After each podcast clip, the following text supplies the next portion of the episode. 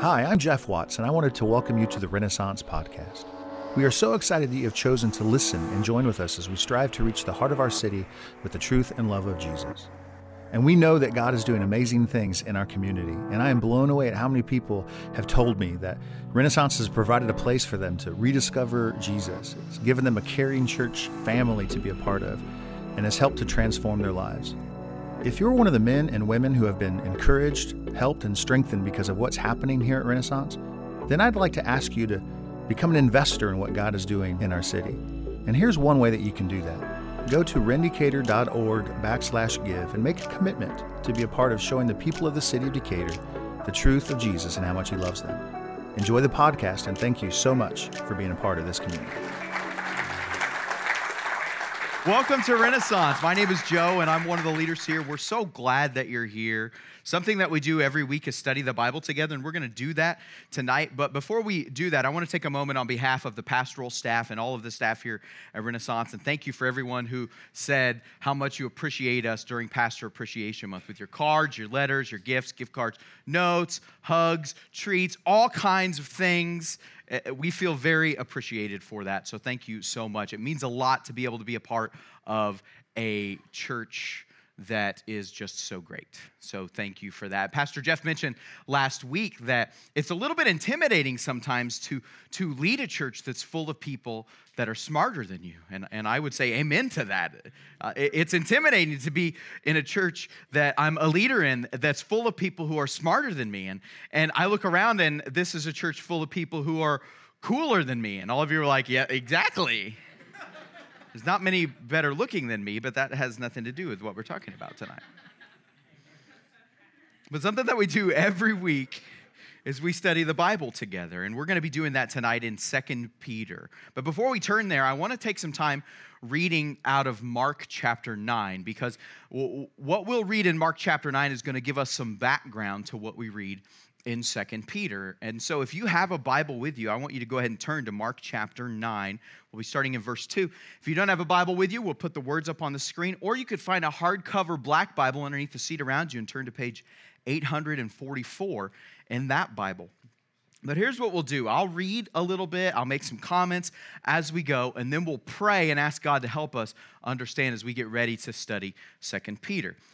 So in Mark chapter 9, verse 2, it says this Jesus took with him Peter and James and John and led them up a high mountain by themselves. Pause real quick right here. Peter, James, and John are a quarter of the group of guys we call the 12 disciples or the 12 apostles. And these guys followed Jesus everywhere he went. They saw all of his miracles. They watched him heal people who were sick. They watched him raise people from the dead. They watched him open blind eyes and unstop deaf ears it was commonly believed that in those days, the, the disciples or the followers of a rabbi, which is what Jesus was, he was a rabbi. The followers of a rabbi would follow a rabbi everywhere he went so that they could observe his life. And they wanted to observe his life to see all the little things that he would do, because if he does this a certain way, he knows God much better than we do, so we should do the same thing he does. And so if he said it, prayed a certain prayer over a biscuit, if he prayed a certain prayer over some gravy, hallelujah, he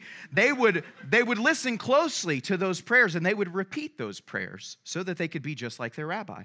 They would watch the way he walked through a door and they would walk through the door the same way. It's even said, crazy thing, that they would listen as he's going to the bathroom in case he prayed a certain prayer after he flushed so they could do the same thing. It's weird, but they're all in his life and in his business and watching and observing everything that he did. But Peter and James and John were kind of part of the inner circle of the disciples. There are moments that they got to be part of that the other nine did not get to be part of. There's a moment where the, a little girl was dead, and Jesus took Peter, James, and John into her room and he raised her from the dead, and they saw that.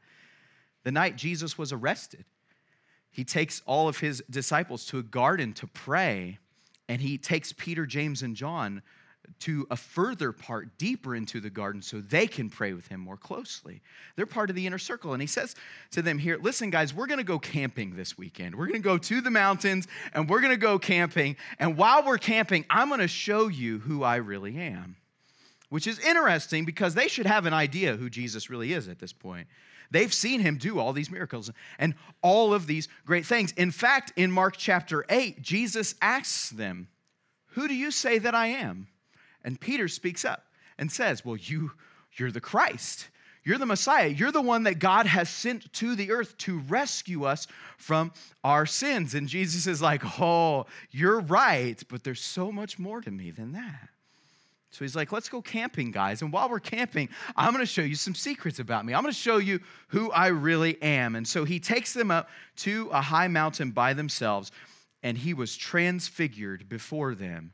Now, we don't use this word transfigured in our everyday language. What it simply means is that he was morphed into something different before them. He transformed, if you will, before them. He goes full on God mode here on the mountain and begins to shine and becomes radiant. His clothes became radiant, verse 3 says, intensely white, as no one on earth could bleach them they begin to see him reveal the majesty of who he is, not just a man who can do really cool things by healing people, but he is, in fact, God's son. And they get a, a glimpse at that here on this mountain. Verse 4 And there appeared to them Elijah with Moses, and they were talking with Jesus it's hard for us to fully understand what it would have meant for them to see Elijah and Moses with Jesus, but, but just know this Elijah and Moses represented or personified the entirety of the Old Testament scriptures for them. Moses represented the law, and Elijah represented the prophets. In fact, there are many times in the Bible where the Old Testament is simply called the law and the prophets. They see the personification of the Bible standing there with Jesus. It's hard for us to grasp just how important that would be, but imagine you're a web developer and your boss says to you, Hey, I want to have you over tonight for dinner. And I'm having some other friends over. I'd like for you to get to know them. And you get to his house and you open the door and he leads you to his kitchen. And at his kitchen table, there's Bill Gates and Steve Jobs. And you suddenly realize your boss runs in circles that are much greater than you will ever run in. This is what Jesus is saying here to his disciples with Elijah and Moses standing amongst them. He's like, You guys don't even know the crew that I hang with, okay?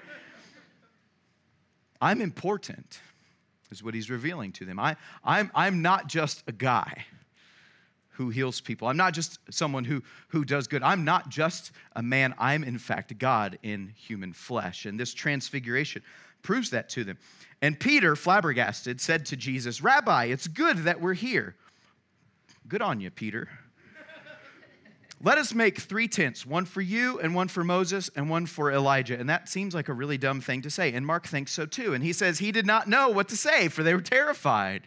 So he says this silly thing let's make three tents for you guys while you're here. And a cloud overshadowed them, and a voice came out of the cloud saying, This is my beloved Son Listen to him.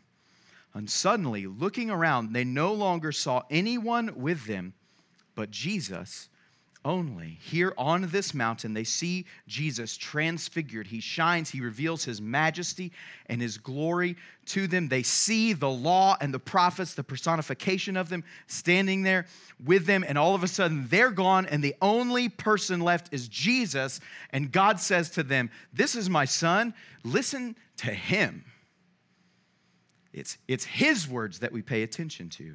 It's the things that He has to say that are most important to us. And I want, I want to dive into that idea tonight. But before we do, I want us to pause and, and pray together and ask God to help us understand what we're going to study. So, would you pray with me? Lord, we are so thankful that you have given us the Bible. I pray this every time I'm up here. I thank you for the Bible. And Lord, I am so thankful for the Bible. What would we do without it? What would we do without this record of your dealings with people throughout history? What would we do without this picture of who you are? I pray that that's what we'll learn tonight. We'll learn who you are, and in doing so, we can love you more. In Jesus' name, amen.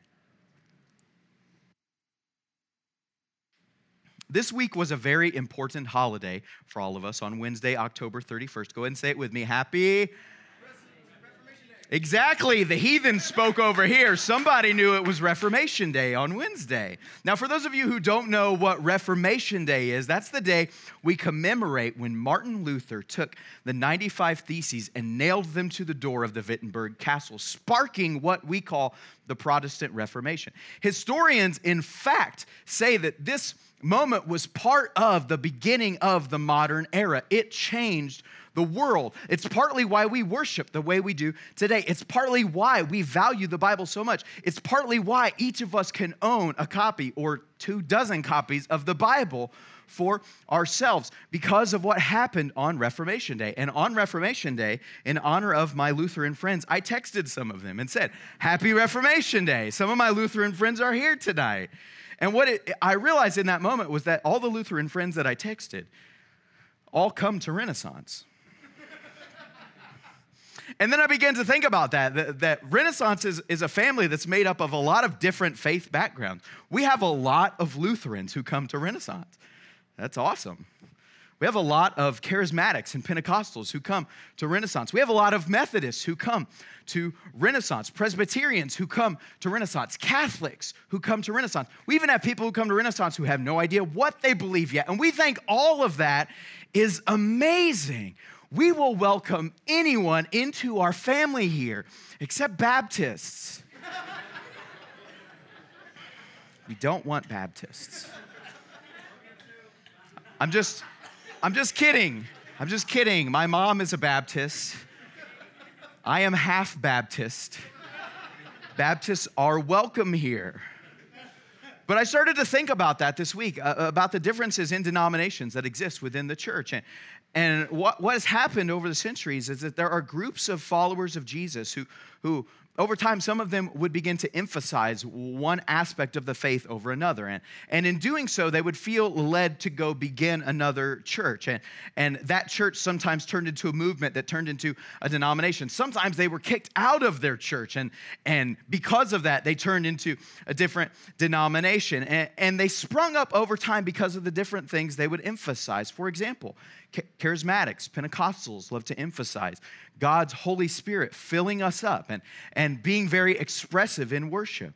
My Baptist friends loved to emphasize sharing the gospel with people, sharing the truth and love of Jesus with others. My Lutheran friends, they love to emphasize the necessity of the Bible and the importance that it has in the church and in our lives. And that's something that's very important to us here at Renaissance. It's something that we emphasize every week. A Sunday will not go by that you won't see us open up the Bible and teach from it. It's so important to all that we do because if we're going to know who God is, we have to go to this book to find out. And that's what we want to know. We want to know who Jesus is. And so we go to this book every week. It's of incredible importance to us. And it's so important that we have something like the Bible to ground our faith and our understanding in. Because if we don't have an objective source like the Bible, what we'll end up doing is leaning on our subjective experiences to determine our understanding of who God is. For example, if things are going really well for me, you might hear me say things like this God is really blessing me right now. God is so good. You can't believe how good my life is going. God is so good and He's blessed me so much. And that's all well and good. We should give God praise every time good things come to us. In fact, the Bible says that every good gift comes from the Father above. But the danger in that can be that if I'm always, when things are good, saying, God is so good, God is really blessing me right now, if things turn bad for me, it will become really easy for me to stop talking about how good He is and to stop thinking that He's blessing me. When in reality, no matter what I'm experiencing, God is still good, whether things are good for me or not. Whether I feel blessed, God has still blessed me whether I'm getting new or good things or not. The Bible says that He has blessed us with every spiritual blessing in His Son, Christ Jesus. So if I desire to be blessed, all I have to do is look back to what we commemorated tonight, that moment when Jesus gave His life for us on the cross. He has blessed us in that, and that is all we need. But if I rely on my experiences, to dictate what I know and understand about God, what I know and understand about God will change when I have an experience that contradicts my prior experience. when I was a little kid, and if there are little kids in the room, I want to encourage you parents, you might want to take them out for a moment because I'm going to talk about Santa Claus.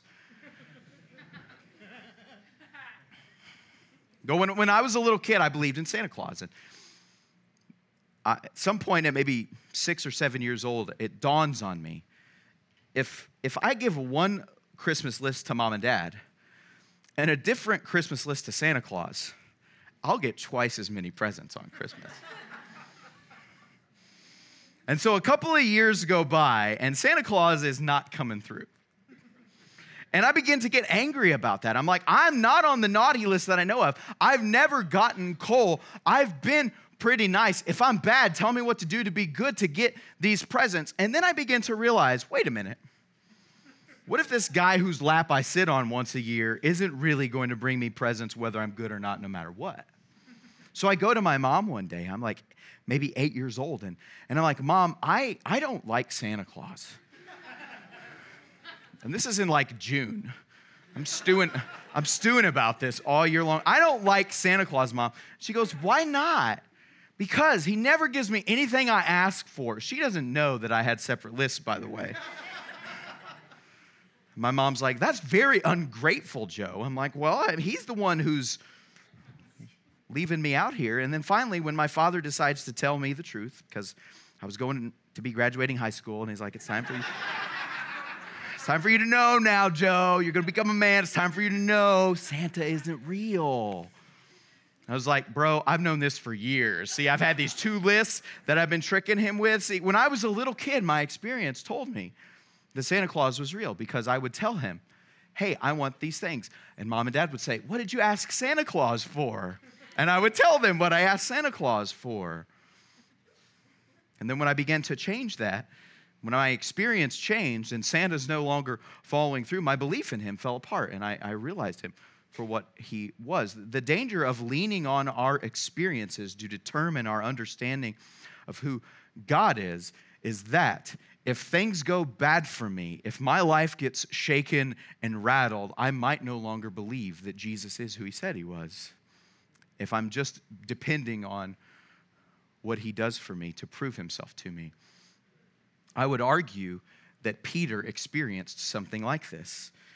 If we turn over to 2 Peter chapter 1,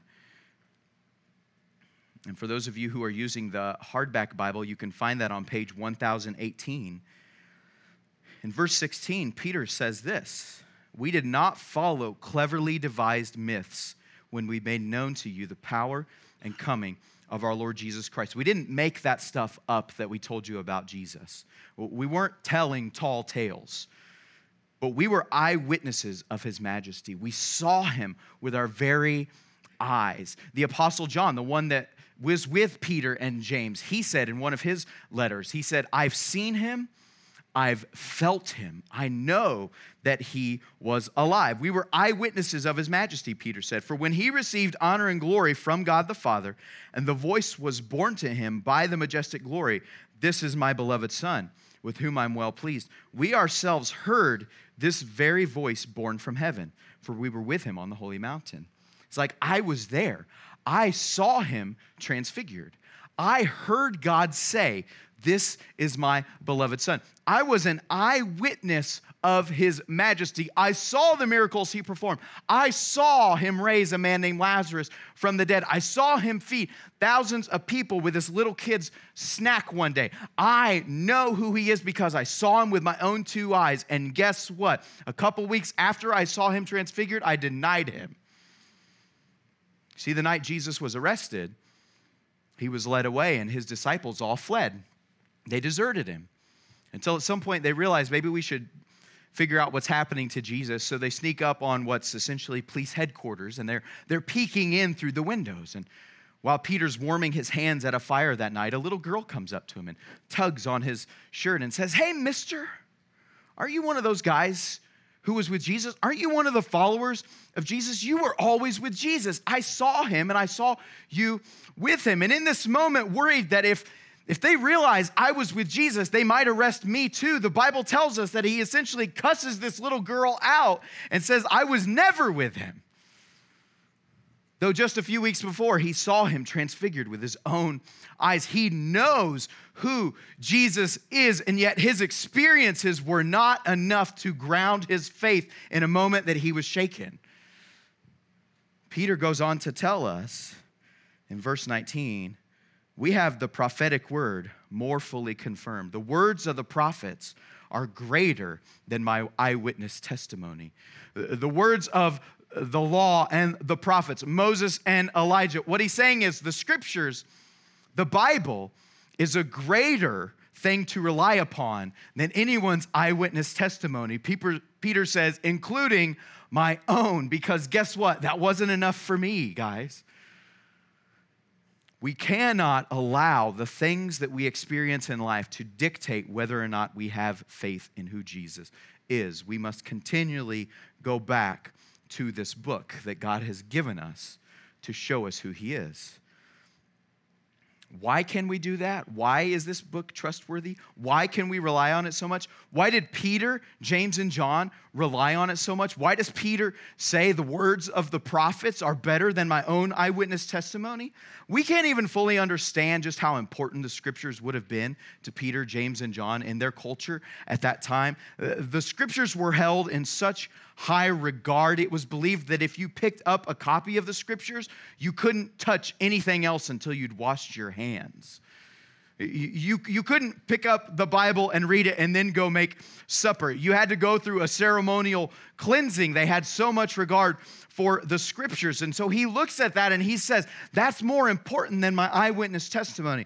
And here's why. Verse 20, he says, Knowing this, first of all, no prophecy of scripture comes from someone's own interpretation. What he's saying is the guys who wrote down the words in the Bible, they weren't making up the things they were writing down.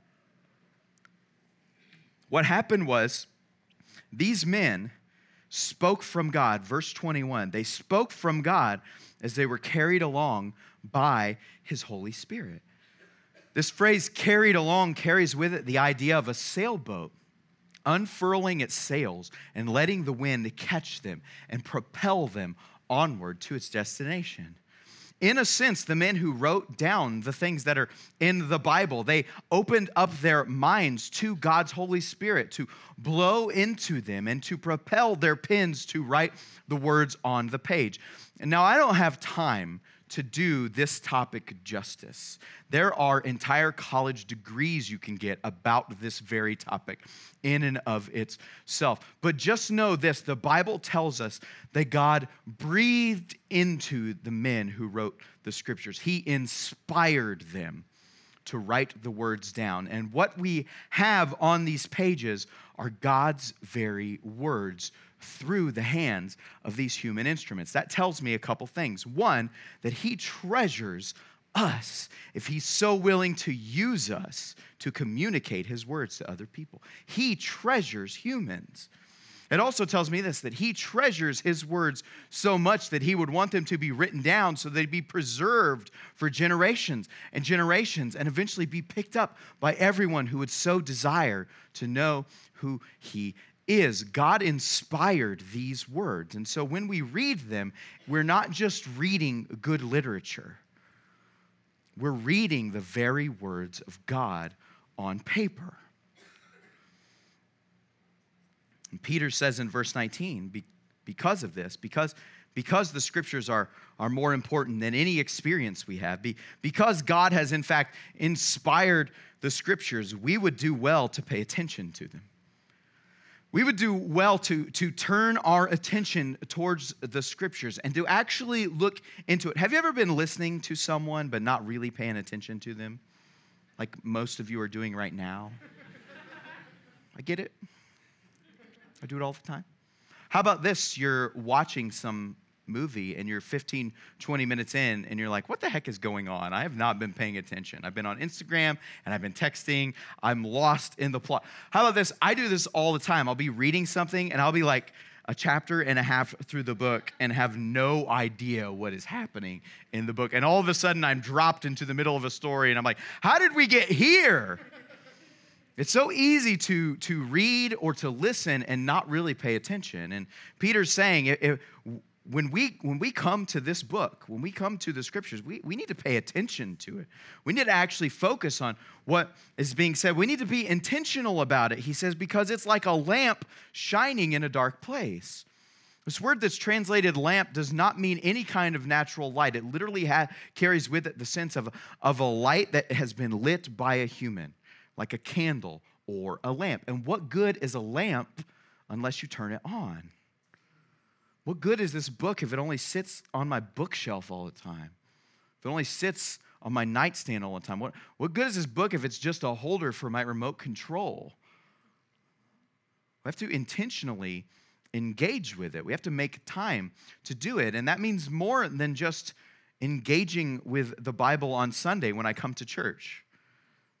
It means more than listening to a podcast and saying, okay, I, have listened to the Bible because I've heard someone else teach it. What we need to do is open up the Bible for ourselves, turn on that lamp, and let it shine.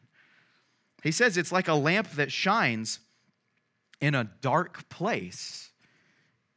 Have you ever gotten dressed in the dark before? I do it all the time. And when I do it, this is what happens I end up wearing two different kinds of socks. Now, I justify it by saying they're both striped. And I swear to you, I have another pair like this at home. But it happens to me all the time whenever I get dressed in the dark, which I do all the time, crazy enough. I end up looking like a mess. And I go about my day without even checking a mirror, which is uh, it's hard enough when I do check a mirror. Why wouldn't I look in the mirror? But I do that and I look like a mess and I go around and people are like, Joe, are you doing okay? You look really rough today. I just got dressed in the dark, that's all. Ain't no thing. I wonder, I wonder how many of us are, are looking at our lives and saying, man, my life is really a mess right now. Th- things are really disheveled for me right now. And, and I wonder if we could maybe consider if we turn on a lamp and shine some light on our lives, that, that maybe we'd be able to clean up the mess that we're in. Now, I'm never the guy to say, if things are going wrong for you, if you were to come to me and say, Joe, things are really bad for me right now, will you pray for me? All of these terrible things have happened. The last thing you will hear me say is, you need to read your Bible more. And if you ever say that to anyone, stop doing that. It's bad advice to just write someone off as though their problems will be fixed if they just read their Bible more. I will, however, say that those times in my life that I am depressed, when I am feeling distant from God, when I am feeling cranky and angry, when my coworkers have trouble being around me, and you can ask them, some of them have trouble being around me at times, that I can trace my problems back to a lack of the Bible, a lack of having placed this in an important place in my life. Well, am I saying that if I read the Bible, all my problems will be fixed? Oh, heck no. Sometimes they just begin. But what I'm saying is this if, if I read the Bible and let the lamp of God's truth shine on my life, what will happen is this as it shines in a dark place, some of the dingy things I didn't realize were there will actually come to the surface, and I'll be able to deal with the stuff that's really going on inside that's actually causing my life to be a mess. See, the mess is just a symptom of the stuff that's inside. You don't really know what's underneath the fridge until you turn a flashlight on and look underneath there we, we won't really know what's going on in our heart unless we turn this lamp on and begin to read God's words and let them illuminate some of the mess that is happening inside of us. He says, You'll do well to pay attention to this book because it's a lamp that shines in a dark place until the day dawns and the morning star rises in your hearts. That's kind of a poetic and weird phrase, the morning star rising in your hearts. And I was a little confused as to what that means, the morning star rising in your hearts. What does that mean? Well, a very important principle of studying the Bible is this that the best interpreter of the Bible is the Bible itself. And so, if there's a word or a phrase that I have trouble understanding, the first thing I should do is to find out how is this word or phrase used in other places in the Bible morning star rising in your heart. What's he talking about here? Well, in Revelation 22 16, Jesus says, I, Jesus, I'm the bright and the morning star. What Peter's saying is this if, if you pay attention to this book, if you let this lamp shine in your life, Jesus will fill your heart. And that's really what we want anyway. He's the one who can clean up our mess, He's the one who can change us, He's the one who can fix this. I can read this book till I'm blue in the face, but if I don't meet Jesus while I'm doing it, it's not going to do me any good. Jesus has to be the goal. If we thumb back to Mark chapter 9, verse 7, it says, A cloud overshadowed them. A voice came out of the cloud This is my beloved Son. Listen to him. And suddenly, looking around, they no longer saw anyone with them but Jesus only. When I open up the Bible, my goal has to be at all times how am I going to get to Jesus only? How, how am I going to find Jesus only in this book because he's the one we want to know. He's the one who can lead my life. He's the one who can help me. He's the one who can rescue me. He's the one who can change me. Jesus was having a conversation with the religious leaders of his day, and he said to them, Listen, guys, I know that you've spent all of your lives studying the scripture. In fact, I know that you have most of the Bible memorized, and you search the scriptures over and over because you want to find eternal life in them. But what you don't realize is this eternal life is standing right in front of you. Jesus said it's possible to look into the Bible and completely miss the point which we will do every time if we're not looking for Him. If I'm looking for myself, if I'm looking for an agenda for my company or for my nation, if I'm looking for a way to support my own ideals, I'll miss the point every time. What we consistently look for in the Bible and find truth in is Jesus. I think that's one reason why Renaissance gathers so many people from different faith backgrounds, is because we don't try to push any certain dogma or doctrine or agenda. All we care about is Jesus. We can have different types of beliefs in the same room and we can still worship Jesus together. We can have Catholics and Methodists and Baptists, yes, even Baptists in the same room and still worship Jesus together because he's the point of it all. Anyway, it doesn't matter what we disagree on if we agree on this. Is Jesus the Son of God who gave his life for me and rose from the dead? Then we're brothers and sisters, we're family. Jesus alone is what truly matters to us.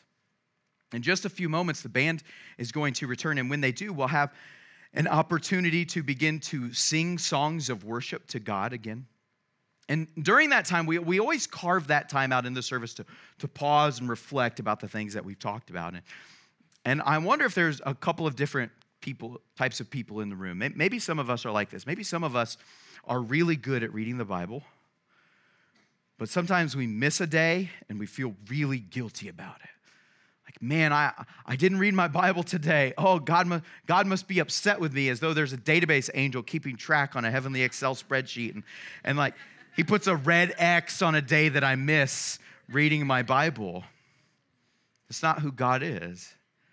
Or some of us are, are like this. We, we, imagine every time we pick up the Bible and read it that we're, we're somehow putting another badge on this heavenly sash that will be given once we walk through the gates of heaven. That's not who God is either. And I'm going to ask that we would consider, if we're in one of those places, that God would remove, that Jesus would come along and topple the pride that exists in our hearts. Because I think that's the root of those two things is, is our pride. That he would overturn the pride that we have. Secondarily, I imagine there are more of us in the room who are like this, who, who have trouble reading the Bible at all for various reasons. And maybe it's because you find it difficult to understand. Maybe it's because you find it hard to read. And that's a really common excuse, and that's really all it is, it's an excuse. Because here's the thing God's not looking for theologians, He's looking for followers. There are so many things in the Bible I do not understand. And I'll tell you this if you come across something that you don't understand, you are more than welcome to ask me at any point, and I would be happy to tell you that I don't know either. There's so much in here I don't understand. There's so much in here that people have, have been debating for 2,000 years. There's so much in here that, that is confusing and difficult and hard for us to understand, but it makes it hard for us to read because we care more about those little details than we care about meeting the God that the book is all about. If we forget that this is first and foremost about Jesus, of course it will be hard to understand. But if I open it up and I seek to know him through its pages, then it won't matter if I'm confused by what I read, because I'll have had a great conversation with a living person who loves me. Maybe some of us need to read the Bible more. Maybe some of us uh, are hesitant to read the Bible because we're afraid of what that lamp is going to show to us when it shines in our lives. And we're worried that if, eh, man, every time I open up the Bible, it confronts me in my sin. And I don't really like that. I can confess that that's a reason why I have pushed it to the side many times. But what we don't realize is that God is never standing before us with a hammer saying, I want to show you what you've done wrong so I can really give it to you. He says, I want, I want to show you where you've gone wrong so I can heal you of what that's done to you. Maybe some of us need to begin reading the Bible a little bit.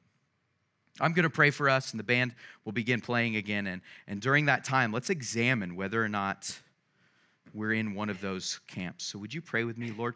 We are so thankful for all that you have done and all that you have given to us through your Son, Jesus. We're so thankful for the testimony of the Bible that shows us who you are, that shows us your truth, that shows us the light of your love. But I pray that as you're speaking to each of us tonight, some of us are, are needing to be set free from pride that we have. Some of us are needing to be set free from fear that we have that you're upset with us because of our failures. Some of us are needing encouraged that we don't have to know it all. We just we just need a desire to know you. Lord, I pray that you would speak to each of us as in, in our place of need and show us, show us what it is that we need to do to submit to you and let you rule and lead us. We thank you, Lord, that that's who you are. You're a good leader who loves us so much. In Jesus' name, amen. Thank you so much for listening to this podcast. Together we can reach the heart of Decatur. And if you'd like to be a part of that, go to rendecatur.org backslash give and make a commitment to be a part of showing the people of the city of Decatur the truth of Jesus and how much he loves them.